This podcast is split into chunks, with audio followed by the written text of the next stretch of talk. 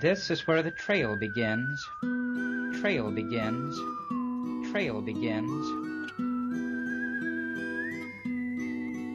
De Costa Ricaanse fluitvlieg is uiterlijk niet te onderscheiden van een gewone fruitvlieg. Het is een goudbruin insect van 3 tot 4 mm met gaasachtige vleugels. Toch is het een aparte soort binnen de fruitvliegfamilie. Het verschil zit hem in het gedrag. Deze vlieg heeft het meest verfijnde paringsritueel van de insectenwereld.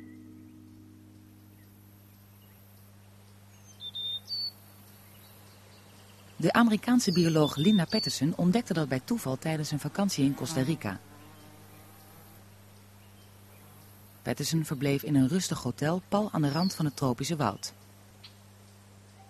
Die bewuste ochtend had ze zich juist in de hoteltuin onder een bananenboom geïnstalleerd met een boek toen een bewegend stipje haar aandacht trok.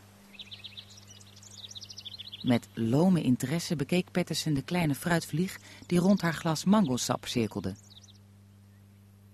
Je kan zeggen dat naar fruitvliegen kijken haar vak was.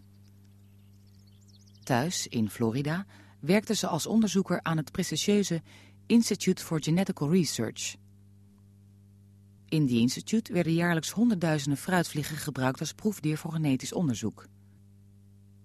Patterson bracht haar dagen door in het laboratorium achter de microscoop, waar ze het gedrag van de diertjes observeerde. Logisch dus dat ze in de hoteltuin in Costa Rica hetzelfde deed.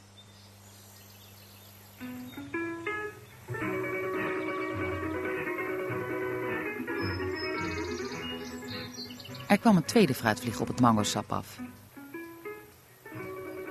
Patterson bekeek op haar gemak de onhandige manoeuvres waarmee ook dit exemplaar op de rand van haar glas landde.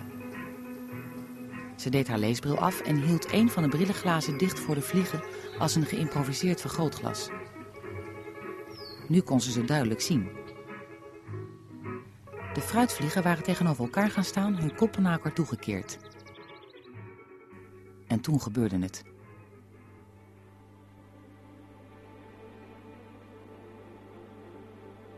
Langzaam staken de vliegen hun haardunne tongen uit. Maar ze gebruikten die niet om de zoetigheid van het glas te deppen, zoals Patterson verwachtte. Nee, met een trage beweging richtten ze hun tong omhoog en krulden die voor zich in de lucht als een dropveter.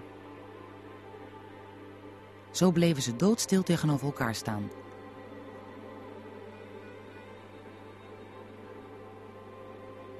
Linda Patterson wist niet wat ze zag.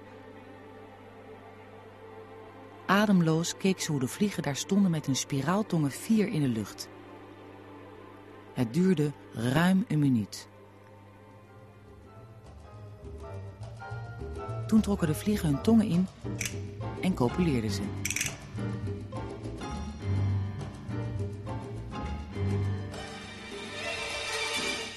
Patterson wist dat ze getuige was geweest van iets bijzonders. En ze wist wat het betekende. Ze had een nieuw soort ontdekt.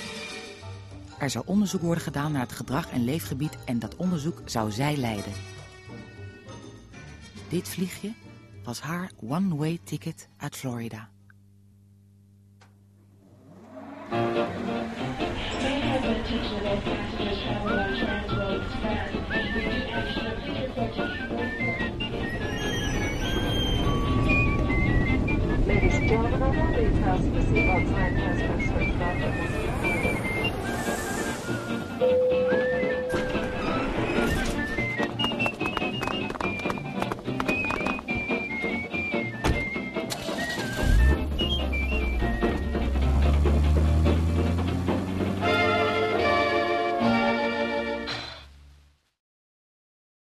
Het eerste wat Linda Patterson deed toen ze in Costa Rica was neergestreken was een studie naar het paringsritueel.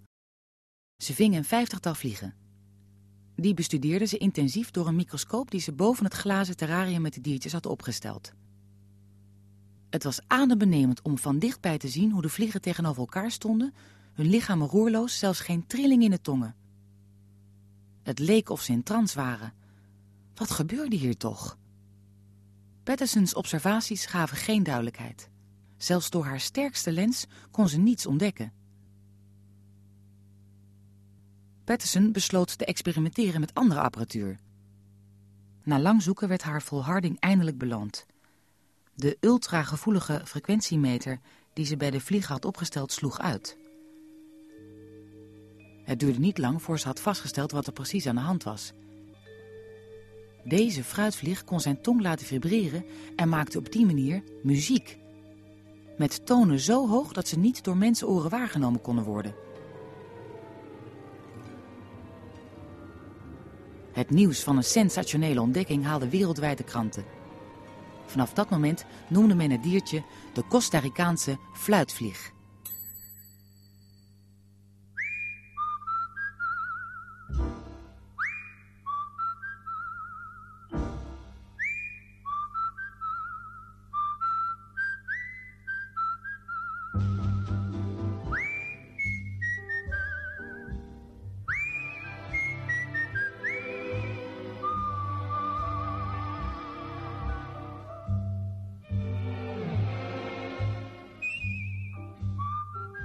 Eerste ontmoeting met Dr. Patterson was nogal een teleurstelling. De hele vlucht had ik geen hap vliegtuigeten naar binnen gekregen, zo opgewonden was ik. Ik ging een half jaar op expeditie in de jungle van Costa Rica als onderzoeksassistent van een gerenommeerde Amerikaanse biologe. Geweldig. Maar in de aankomsthal werd ik opgewacht door een schuchtere gestalte.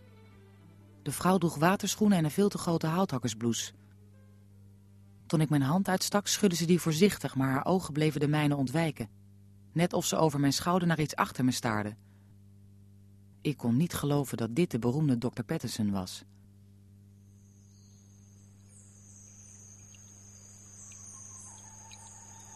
Toch duurde het niet lang voor ik deze zwijgzame vrouw aardig begon te vinden.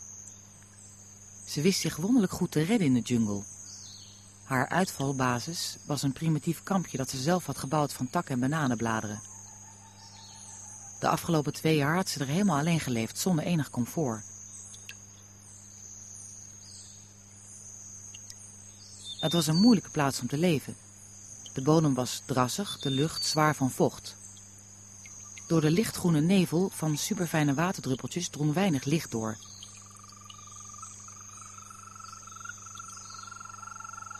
Dit deel van de jungle bestond uit mangrovenbos. Grijsgroene bomen met glibberige stammen stonden hoog op hun wortels. In deze broeierige wereld wemelde het van fluitvliegen. Het was hun natuurlijke habitat. Als assistent was ik verantwoordelijk voor de simpele taken.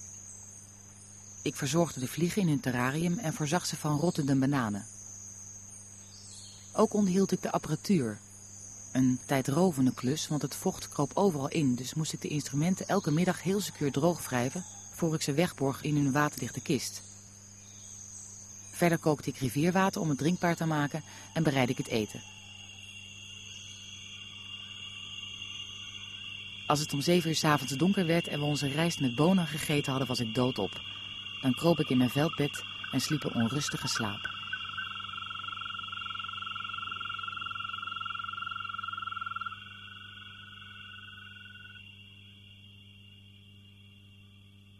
Dr. Patterson en ik spraken weinig met elkaar. Ochtends vertrok ze op haar waterschoenen en bracht de hele dag door in het woud bij de fruitvliegpopulaties wier gedrag ze volgde. Maar ook s'avonds bij het eten wisselden we weinig woorden. Het waren geen vervelende stiltes, juist niet. Op de een of andere manier nodigde Dr. Pattersons aanwezigheid uit tot zwijgen.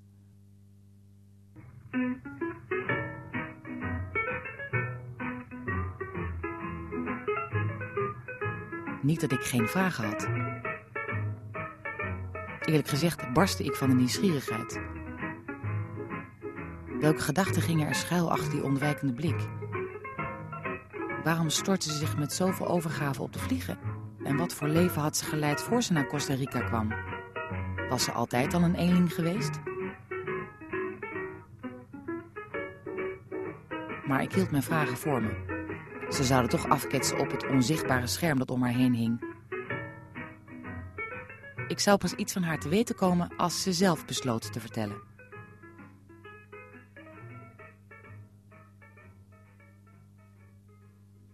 Een van de dingen waarvan ik het meest genoot was mijn dagelijkse tocht naar de rivier om water te halen.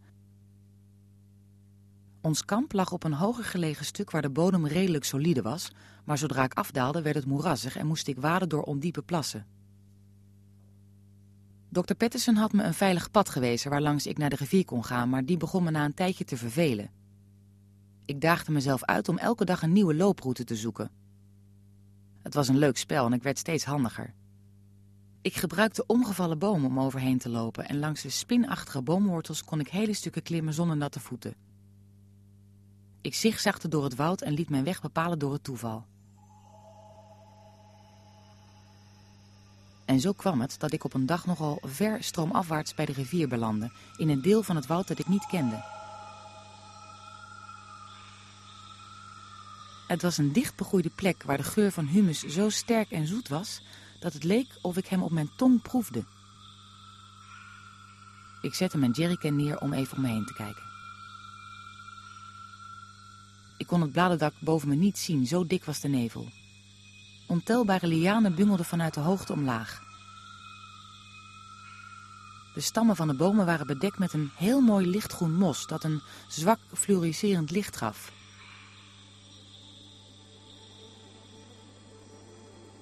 Het was op die plek dat ik het voor het eerst hoorde.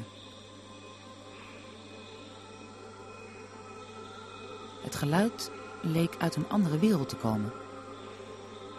Dunne fluittonen die zich tussen de bomen doorslingerden. Was het een aap, een vogel of een dier dat ik niet kende? Mijn lichaam vulde zich met een warme tintelende gloed.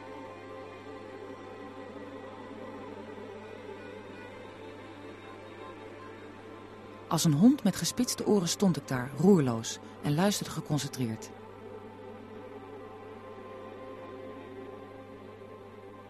Ik weet niet hoe lang ik zo gestaan heb, maar toen het stopte waren mijn spieren verkrampt en bonkte mijn hart als een bezetene. Die avond bij het eten kon ik mijn opwinding niet onderdrukken en ik vertelde alles aan dokter Patterson. Ze hoorde mijn verhaal zwijgend aan en at rustig verder. Ik kon op haar gezicht geen enkele reactie ontdekken. Wat kon het geweest zijn, drong ik aan. Welk dier kan zo prachtig fluiten? Dr. Patterson staarde me afwezig aan. Toen haalde ze bijna onmerkbaar haar schouders even op. Dat was alles.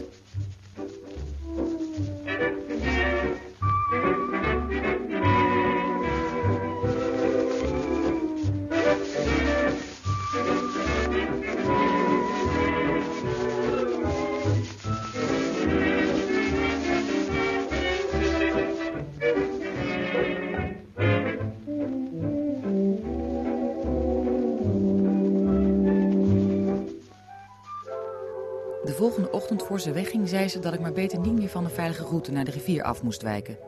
Te riskant, zei ze. Natuurlijk nam ik niet de veilige route naar de rivier. De volgende dag ging ik meteen terug naar de dichtbegroeide plek stroomafwaarts. Maar er was niks te horen. Dus ging ik de dag ernaar weer en de dag daarna ook. Het geluid had een hol gevoel in mijn borst achtergelaten.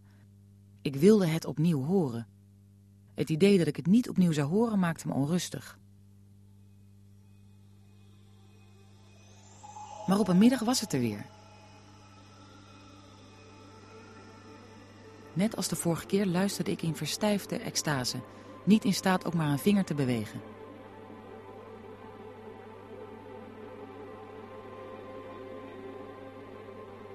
In mijn borst voelde ik het trillen alsof mijn hart extra sprongen maakte. Toen stopte het.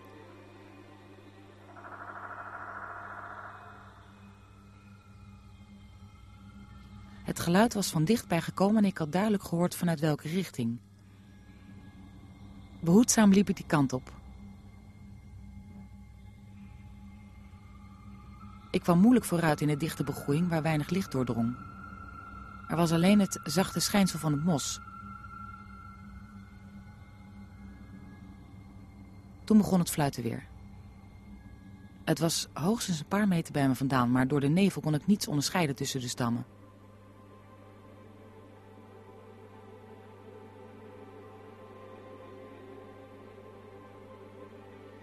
Nu ik zo dichtbij was, klonk het nog schitterender.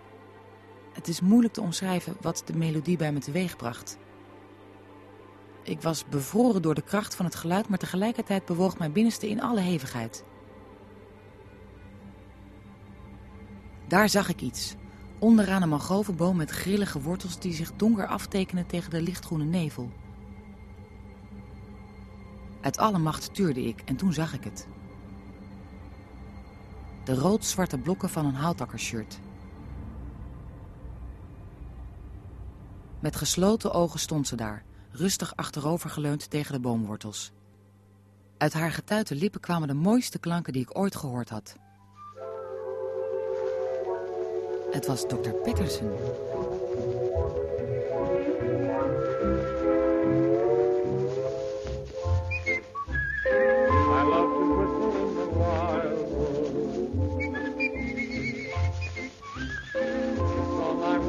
My childhood. Got the birds to talk with, got my dog to walk with, gun to shoot a hawk with. I'm happy as a lark. The shades of night are gently falling. The whippoorwill is softly calling. What I'd give forever to live in nature's neighborhood. I love to whistle in the wild, wild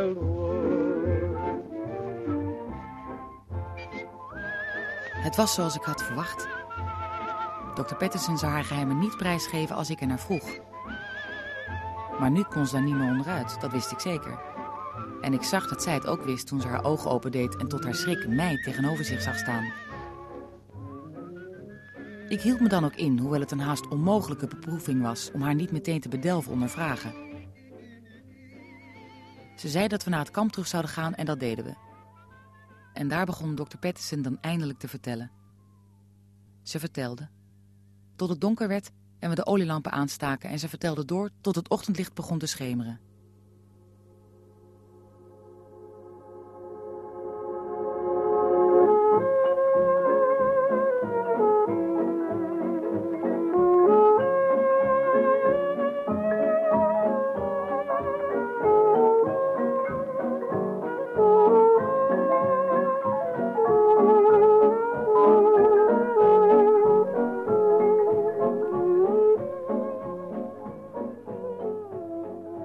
Patterson groeide op in een buitenwijk van New York, waar ze in een klein appartement woonde met haar vader. Harold Patterson was een lieve, geestdriftige man met een bos haar als een reigersnest. Toen Linda nog geen jaar oud was, kwam haar moeder om bij een treinongeluk. Sinds dat moment had haar vader zich vol overgave gericht op Linda's opvoeding. En zo kwam het dat de kleine Linda al zolang ze zich kon herinneren met haar vader meeging als hij optrad.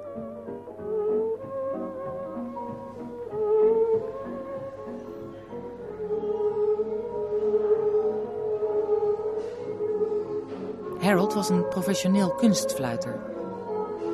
Hij verdiende zijn geld met zijn lippen als een van de vaste acts in het Casa Grenada Theater, een kleine superclub aan Broadway. De formule van het goedlopende Casa Grenada was simpel. Spaans eten, live entertainment en homemade sangria, een mierzoet mengsel van goedkope wijn en vruchtensap. Hier stond Harold vijf avonden per week op het podium als Harry Patterson, de Birdman.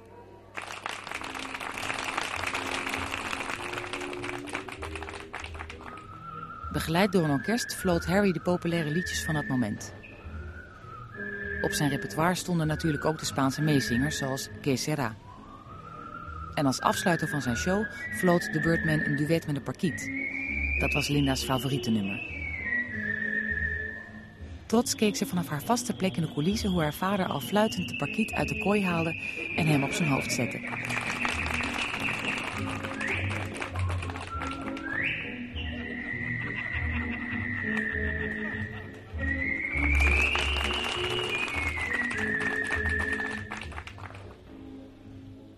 Harold was een fantastische entertainer, maar zijn muzikale vaardigheden waren beperkt.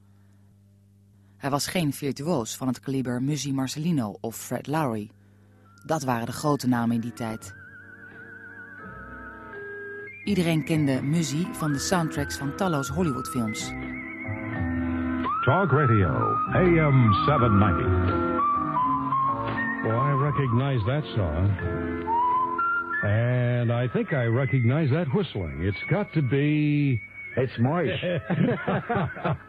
Muzz, Muzzy Marcelina, how are you? I just changed my name. It's Moish Mazel Tov. Fine, thank you, Ray. A- En dan Fred Lowry. De kleine blinde man uit Texas was een fenomeen. Hij trok volle zalen door heel Amerika.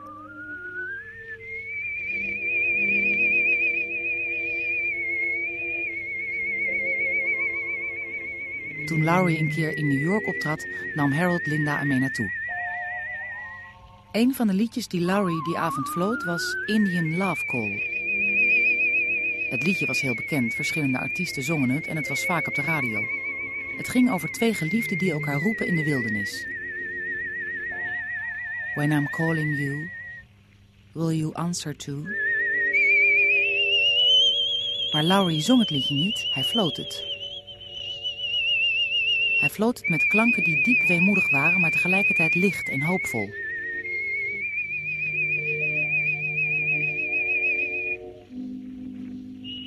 Later kochten Harold en Linda er een grammofoonplaat van en ze draaiden het steeds opnieuw.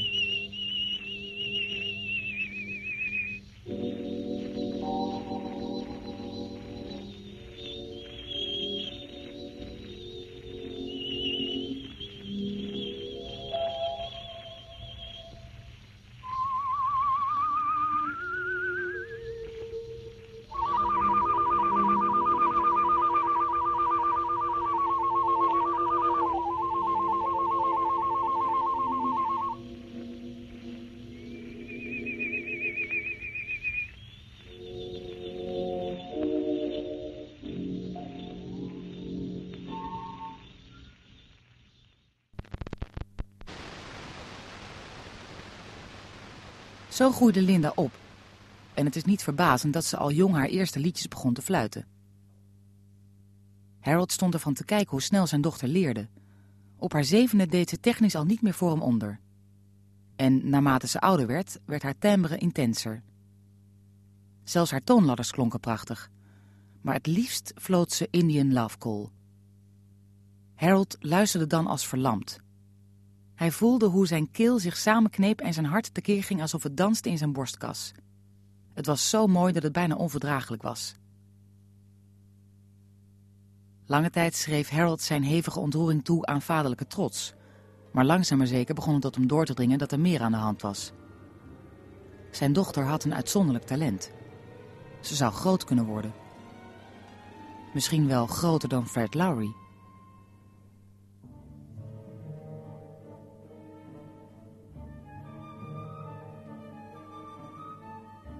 Harold was niet het type ouder dat zijn kind onder druk zet om beroemd te worden.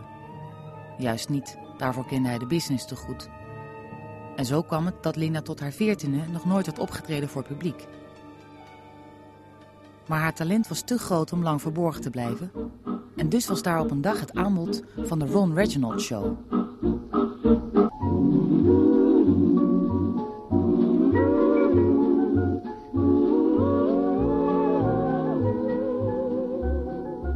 Waren Linda op het spoor gekomen via de benedenbuurvrouw, die elke dag in vervoering werd gebracht door de prachtige klanken die naar beneden kwamen door haar plafond. De vrouw had de redactie van Ron Reginald gebeld met de mededeling dat er een muzikaal wonder boven haar woonde. Linda was buiten zinnen. Ze mocht optreden bij de Ron Reginald Show, het populaire radioprogramma waar elke vrijdagavond meer dan 4 miljoen mensen voor thuis bleven. Die vrijdag togen ze naar de studio in een gespannen en feestelijke stemming, wetend dat het optreden Linda beroemd zou kunnen maken.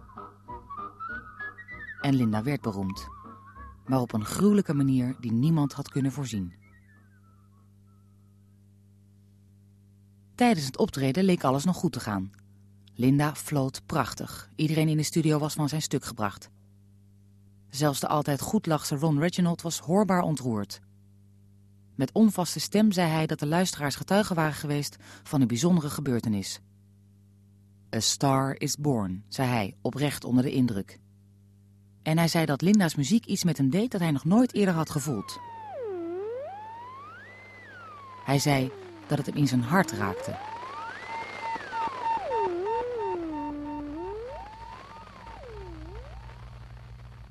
De letterlijke waarheid van Ron Reginald's woorden kwam de volgende dag aan het licht toen de eerste alarmerende berichten in de krant verschenen. Tientallen mensen waren tijdens het luisteren naar de radio-uitzending getroffen door een hartaanval.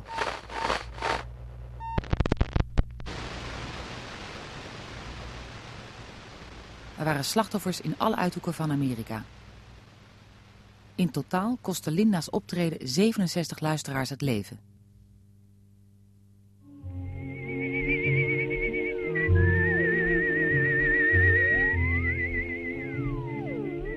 Het was een raadsel.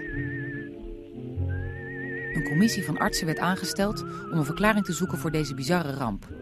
En hun conclusie liet geen ruimte voor twijfel. Linda was de oorzaak. En de verklaring was resonantie.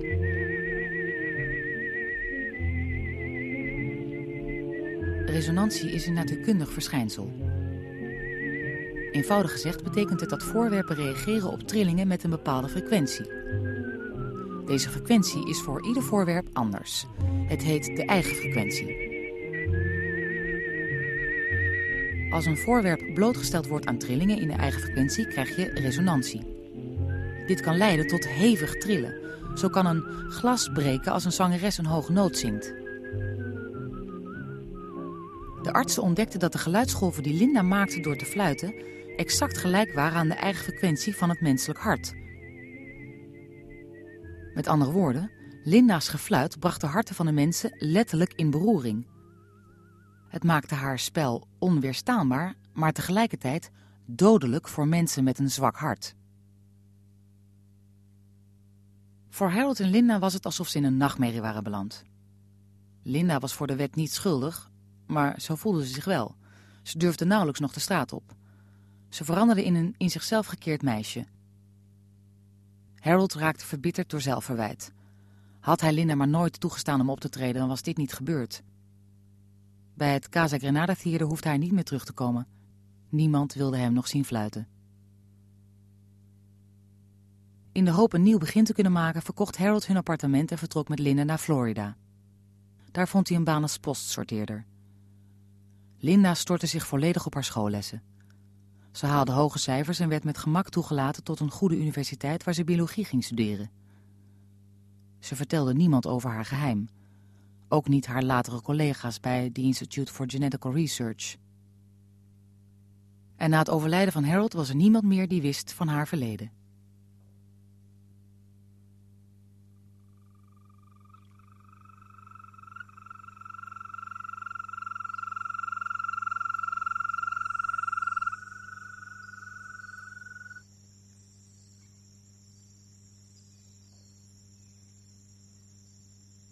Kan me niet meer herinneren, maar tegen de ochtend moet ik in slaap gevallen zijn.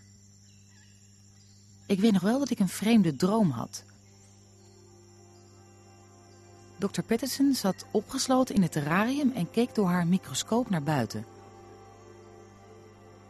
Om het terrarium heen vloog een enorme zwerm fluitvliegjes die een soort dans voor haar leken uit te voeren. Om de beurt ging er een op de lens zitten en dan krulde hij zijn tong.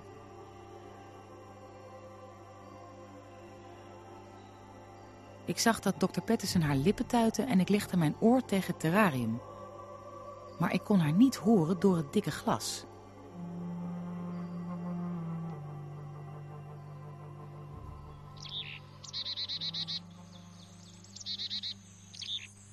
Toen ik wakker werd met mijn hoofd voorover op het tafelblad was het laat in de middag. Ik merkte meteen dat er iets niet klopte. Dr. Patterson's veldbed stond er niet meer en ook Dr. Patterson was nergens te bekennen. De zoektochten die ik de daaropvolgende dagen ondernam leverden niets op, het speurwerk van de lokale politie ook niet. Dr. Patterson was zonder spoor verdwenen in de jungle van Costa Rica, met haar bed en het grootste gedeelte van de voedselvoorraad.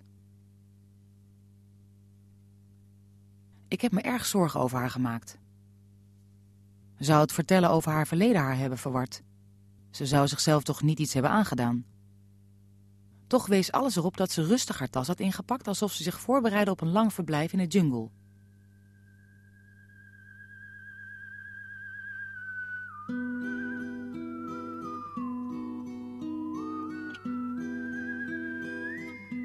Terug in Nederland bleef ik elke dag de Costa Ricaanse nieuwssites bekijken in de angstige hoop dat ze teruggevonden zou zijn, dood of levend. Het was ruim een jaar na haar verdwijning dat ik op een van die sites iets las dat me enorm opluchtte. Een kort artikel berichtte over een bejaarde Engelse toerist die was opgenomen in het ziekenhuis omdat hij een hartaanval had gehad. Het was gebeurd tijdens een kanotocht door het mangrovenbos. De man herinnerde zich dat er vlak daarvoor iets geks was voorgevallen. Ver weg in het jungle had hij een vogel een liedje horen fluiten dat hij nog kende van vroeger.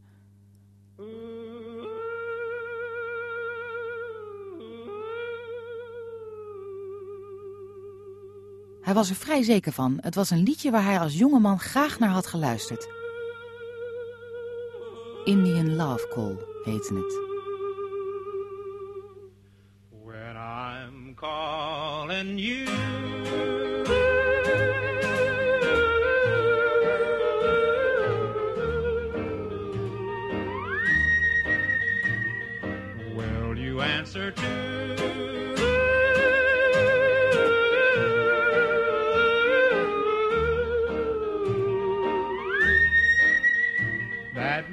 inside.